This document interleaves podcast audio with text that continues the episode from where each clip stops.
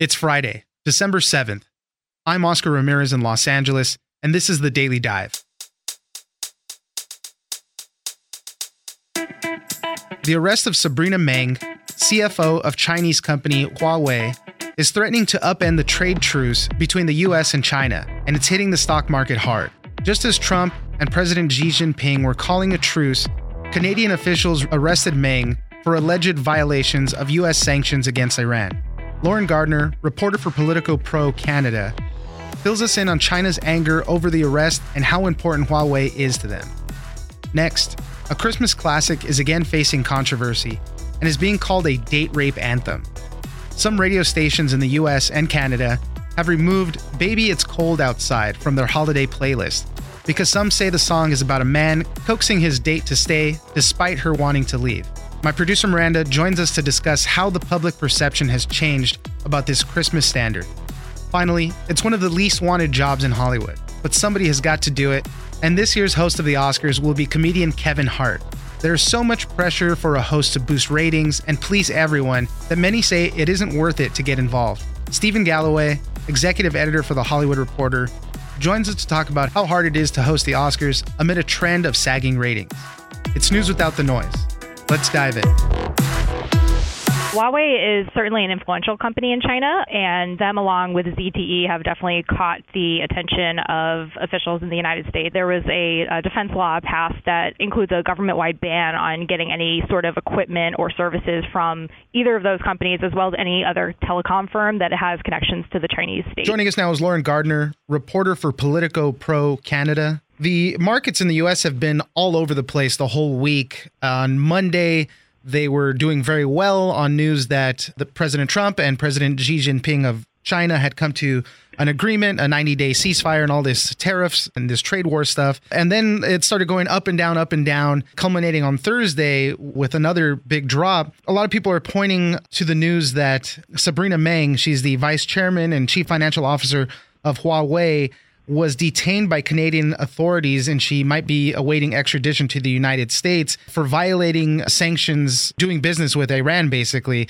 vi- violating the sanctions that we have in place on them. What do we know about her arrest in Canada and, and possible extradition to the United States? So the Canadians are being really tight lipped about the whole situation, uh, besides generally confirming that Sabrina Meng was arrested in Vancouver on December 1st, so last Saturday, and she actually faces a bail hearing Friday. So we might hear more then about what exactly is going on. But for now, that's essentially all we know. And also that this clearly came at the behest of the U.S. government because she faces extradition to the United States. You said it happened on December 1st. That was the same day that President Trump and the Chinese president were hashing out that deal to make that 90 day ceasefire on, on the trade war going on. That's right. And it's not clear whether the president knew of the pending arrest or not at the time of the dinner. National Security Advisor John Bolton told NPR on Thursday that some White House officials were aware that Canada was about to arrest Meng, but he said he's not sure whether the president was aware of it at the time. Huawei has been in the scope of the U.S. government for some time now. They've been looking into them since I think this past April, and they're really important to the Chinese government and the economy there. They're pinning a lot of hopes on them to help them them reduce their reliance on the United States. Yeah, Huawei is certainly an influential company in China, and them, along with ZTE, have definitely caught the attention of officials in the United States and particularly members of Congress. As you're probably aware, there was a, a defense law passed this past summer that included language that includes a government wide ban on getting any sort of equipment or services from either of those companies, as well as any other telecom firm that has connections to the Chinese state. Just to further this on how big Huawei is to China, they've overtaken Apple in smartphone shipments. And they aim to surpass Samsung Electronics in the same thing. They've recorded sales of $102 billion this year, more than Boeing. And they're shooting for the lead in all this 5G wireless wireless networks that are on the way, they're saying next year and in the next couple years. So they're super important. Let's talk a little bit about ZTE because we kind of went through this already with them, but the US seemed to back down over really imposing any type of punishment on them. We just find them some more money and then everything kind of went away. You're hearing a lot from members of Congress about referencing back to what happened with ZTE and saying, you know, Huawei is just another example of this kind of activity going on with the Chinese government. We need to stand firm and ensure that U.S. laws are upheld. So the Trump administration is likely going to get a lot of pressure from Congress to ensure that U.S. sanctions law, if that's in fact what Meng is accused of violating, ensure that it's being upheld. A lot of this situation revolves around markets were going up and down, and China is very angry over this detainment of Meng. They're saying they're holding her without any real allegations. They don't even know why they're holding her. And this is why the markets are tossed into so much turmoil is that everybody thinks that this is going to affect this trade war that we're going through. What's going to happen to the negotiations during this 90 day break that we're taking on the tariffs? And nobody knows what's going to happen. And they're thinking this can exacerbate that whole thing. That's definitely the fear right now, especially within the markets, is what effect is this going to have on the talks? That definitely remains to be seen, but China is making it clear right now that it's taking this very seriously. And the next few days will likely be crucial in determining the extent to which this does or doesn't affect the status of those talks right now. And this also could potentially play into talks between Canada and China with respect to their trading relationship. Canada has expressed an interest in expanding its trading relationship and exports to China. So both North American countries are potentially facing some serious questions about how this could impact the trading relationship with China. There was a headline that I saw that said uh, U.S. nabbing Huawei is the dog that caught the car and doesn't know what to do next. And and we were talking about ZTE and how we folded over on any real punishment there. It's what are we going to do on this? We want to make a deal we want to end this trade imbalance. We want to stop China stealing the intellectual property of Americans and American companies. Now we have the CFO of Huawei. like, where do we go from here? That's going to be a huge question in the coming days and weeks on this. And especially, like I was saying before, with now that this has Congress's attention, you're going to be hearing a lot from members who are particularly concerned with China's activities with respect to spying, cybersecurity in general. Senator Ted Cruz criticized Huawei as being a Communist Party spy agency that's thinly veiled as a telecom company. So you're going to be hearing a lot of those concerns from other sides of the U.S. government as the Trump administration is trying to strike this delicate balance between enforcing U.S. law but also moving forward in these trade talks with China. Lauren Gardner, reporter for Politico Pro Canada, thank you very much for joining us. Thanks for having me.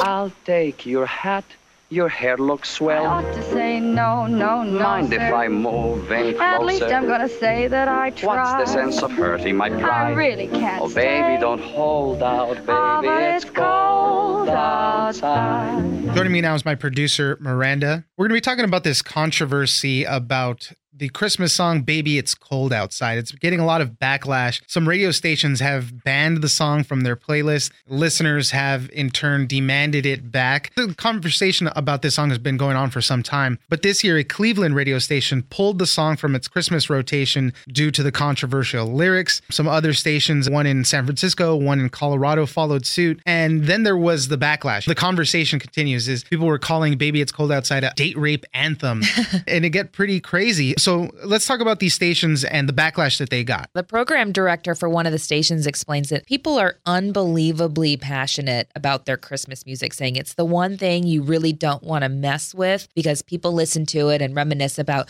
their childhood or just the good times associated with the songs. And so while people are sensitive and some are even upset by some of the lyrics. The majority of listeners have expressed that they don't find the song offensive and that they're offended that the stations pulled it in the first place. In Colorado, they pulled it, then they did an online poll, and they found that 95% of people wanted the song to come back. In Cleveland, the first station that banned the song, at first they had a poll and people overwhelmingly supported the ban. But then after that, after the controversy started ro- rolling again, then they said, okay, no, we want it back. So yeah, I think part of the problem is is that we as a society have changed. Some of these songs don't hold up. Back then in 1944, when the song was originally written, people said it was just a fun little back and forth, that cat and mouse game be- between a man and a woman, mm-hmm. and it was fine back then. But that's not the case anymore in the in the Me Too movement. Everyone points to the one lyric where she says, "Say what's in this drink." Oh, right. And we looked up the lyrics to the song and actually found a professional analysis of what that line really means. And it says back in 1944, when someone would say, "Say what's in this drink," it wasn't alluding to you know, Bill Cosby style quaaludes or he's secretly giving her alcohol. It's more of like she's trying to change the conversation by asking a question about what she's drinking. Right. It's not, hey, I'm not a hook up with you on the couch. It's, hey, what's in this drink? Yeah. You know, what am I drinking?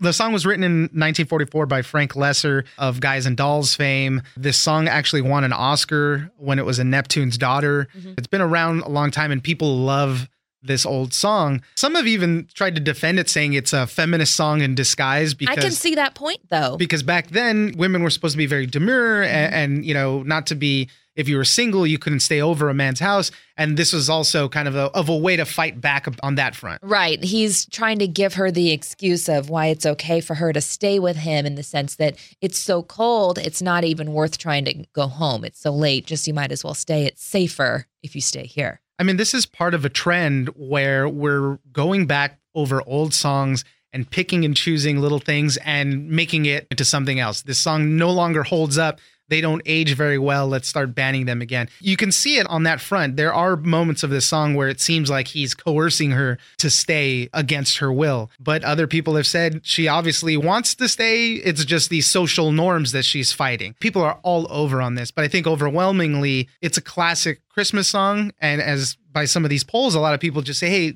don't mess with it. I want to keep it. Yeah, but the bigger question is what's the message it's sending to younger people and children, especially when trying to consider the thought about consent and no means no. Right, exactly. Even and in the song she says no no no a couple times. She's asking for her coat and Right. he's saying, "Hey, touch my hand instead." yeah. And this is not the only song that had some controversy that was Rudolph the Red-Nosed Reindeer because uh, of bullying. You were mentioning Yeah. how they might not air They're a, not. a Christmas story because- TBS has decided to cancel their annual 24 hours of a Christmas story due to the scenes of bullying in the movie. Yeah. So I it you know, like I said, it's not that these things and these things just have not aged well and it's us that have changed and people don't want that anymore. I know a Christmas story i always had some flack for their portrayal of Asian characters at mm-hmm. the at the very end of the movie.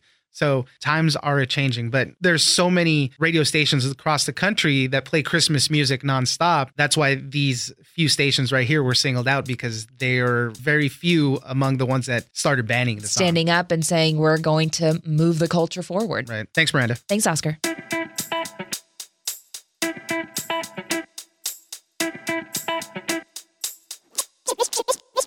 Today, you want the, the host to be a factor in bringing in an audience. Well, again, that's not the safe, the tried, the true. That's not the days of Bob Hope and Johnny Carson. So, if you want somebody of this age and of this era, we're no longer in an era that plays safe. Joining us now is Stephen Galloway, executive editor at The Hollywood Reporter. So, we're going to talk about the Oscars. There at The Hollywood Reporter, you guys had put out an article. The headline was Why Oscar Host Has Become the Least Wanted Job in Hollywood. and, you know, I saw that article. I, I laughed about it. I read it. it. Everything rang true. And then at the end of the night, I think, or, or the very next day, the timeline is a little murky. Then the Academy announced that Kevin Hart is actually going to host the 91st Oscars. And he was one of the people that you actually put in the article. So we'll Yeah. talk about that in a moment. But let's talk about why this has why this is the least wanted job in Hollywood. Well, by the way, I would imagine you know, being Les Moonves' defense attorney or Harvey Weinstein's best friend, uh, those are the least Well, yeah, right. wanted Exactly. jobs. But, but, you know, within the realm of the normal world, there's enormous pressure on the host and huge expectations. You know, you, you have to navigate this extraordinarily difficult line between an audience that wants to be entertained, that wants to have things to talk about, you know, the water cooler conversation, and an institution that is inherently uh, wary of change, uh, it's the very definition of the establishment, and that will get very offended if, if things are done that are not right. Beyond that, I mean, you can look at the White House Correspondents' Dinner and take a look how a bad host changes the whole game completely. Michelle Wolf went out there and she kind of flopped. You know, she was a little rude by some people's accounts. You know, Yeah. other people thought she was funny, but they changed the whole thing completely. And now the White House Correspondents' Dinner has no comedian being the host at all. You're dead right. And, and you know, what Michelle said at that event proved pretty incendiary. And in the social media age, it flares up and, and becomes a worldwide phenomenon. And then you have to do damage control. Right. So if you're the Academy that truly prizes its reputation, you want to play safe. You don't want to have somebody who's going to hurt you. You know, the first rule is do no harm. Now, once you've said that, if you want a comedian, and for some reason there's been this tradition that comedians host, well, comedians push the envelope. They take risks. They may spontaneously say something that's off color.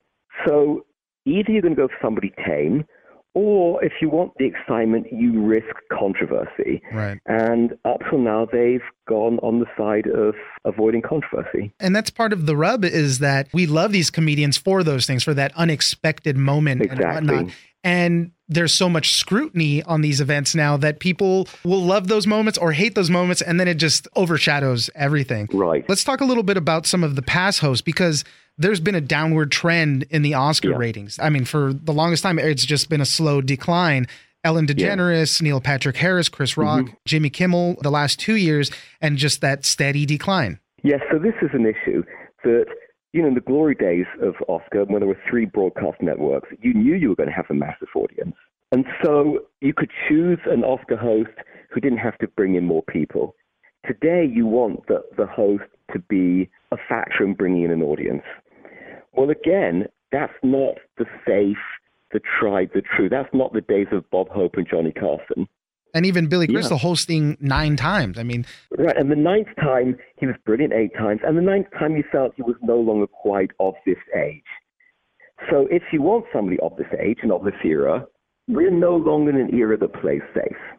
right, exactly. And with broadcast ratings declining, people are not tuning in to see the results. They're tuning in for surprise. You know, the Moonlight win over La La Land was the most electric moment in pretty much any awards show in years. right. Uh, but and so you're tuning in to see if that kind of thing happens. Otherwise, well, I can go on YouTube and just pull out the highlights. Well, again, that means get a host who potentially can surprise. And the Academy's wary of that. Yeah, and, uh, even in, in your article, you mentioned uh, you know a lot of people that could possibly host, but nobody wants the job uh, because it the, it only pays low six figures and requires weeks of work. And it clicks in my head. I was like, I'd love to make low six figures for a few weeks of work. but if you're Kevin Hart, who's been named as the host, and you're making millions per picture, That's true, and you're yeah. shooting two or three per year, that is lunch money. Is that? Yeah, and you're not able to do. I mean, Kevin Hart makes millions and millions touring and doing and doing his comedy tours, and has a whole business that he runs. So he's actually giving up money to do this. So why would you do that? Well, you do it Right. if you possibly want the prestige, which has somewhat declined. You wanted it to do it if you, in his case, want to say, "Hey, I am actually front and center of the conversation." But for most people, there's not really an advantage anymore. If you're a B level performer, you may want to do it. But if you're on the A list, what does it bring you? right. And Kevin Hart That's seems criticism. he, he seems to be coming from a good place on this. He says now it's time to rise to the occasion and step up. He's said in other interviews that he wanted to do it because it is the kind of culmination for a comedian's career to host Mm-hmm. this. And I think he is a great choice to host because he is kind of naturally funny and has a lot of energy. So hopefully he could bring that to uh, to the presentation. He's naturally funny. He knows the difference between one audience and another audience, which from the Academy's point of view is crucial.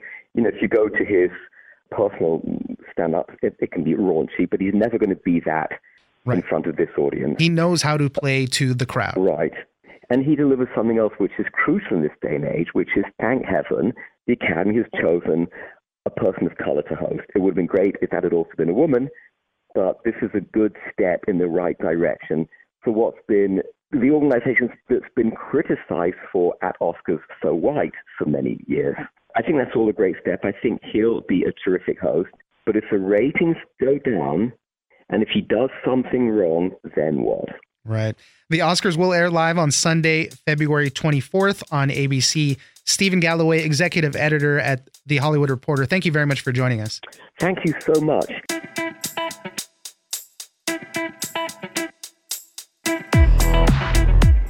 All right, that's it for today. Join us on social media at Daily Dive Pod on Twitter and Daily Dive Podcast on Facebook. Leave us a comment, give us a rating, and tell us the stories that you're interested in. Follow The Daily Dive on iHeartRadio or subscribe wherever you get your podcasts. The Daily Dive is produced by Miranda Moreno and engineered by Tony Sorrentino. I'm Oscar Ramirez, and this was your Daily Dive.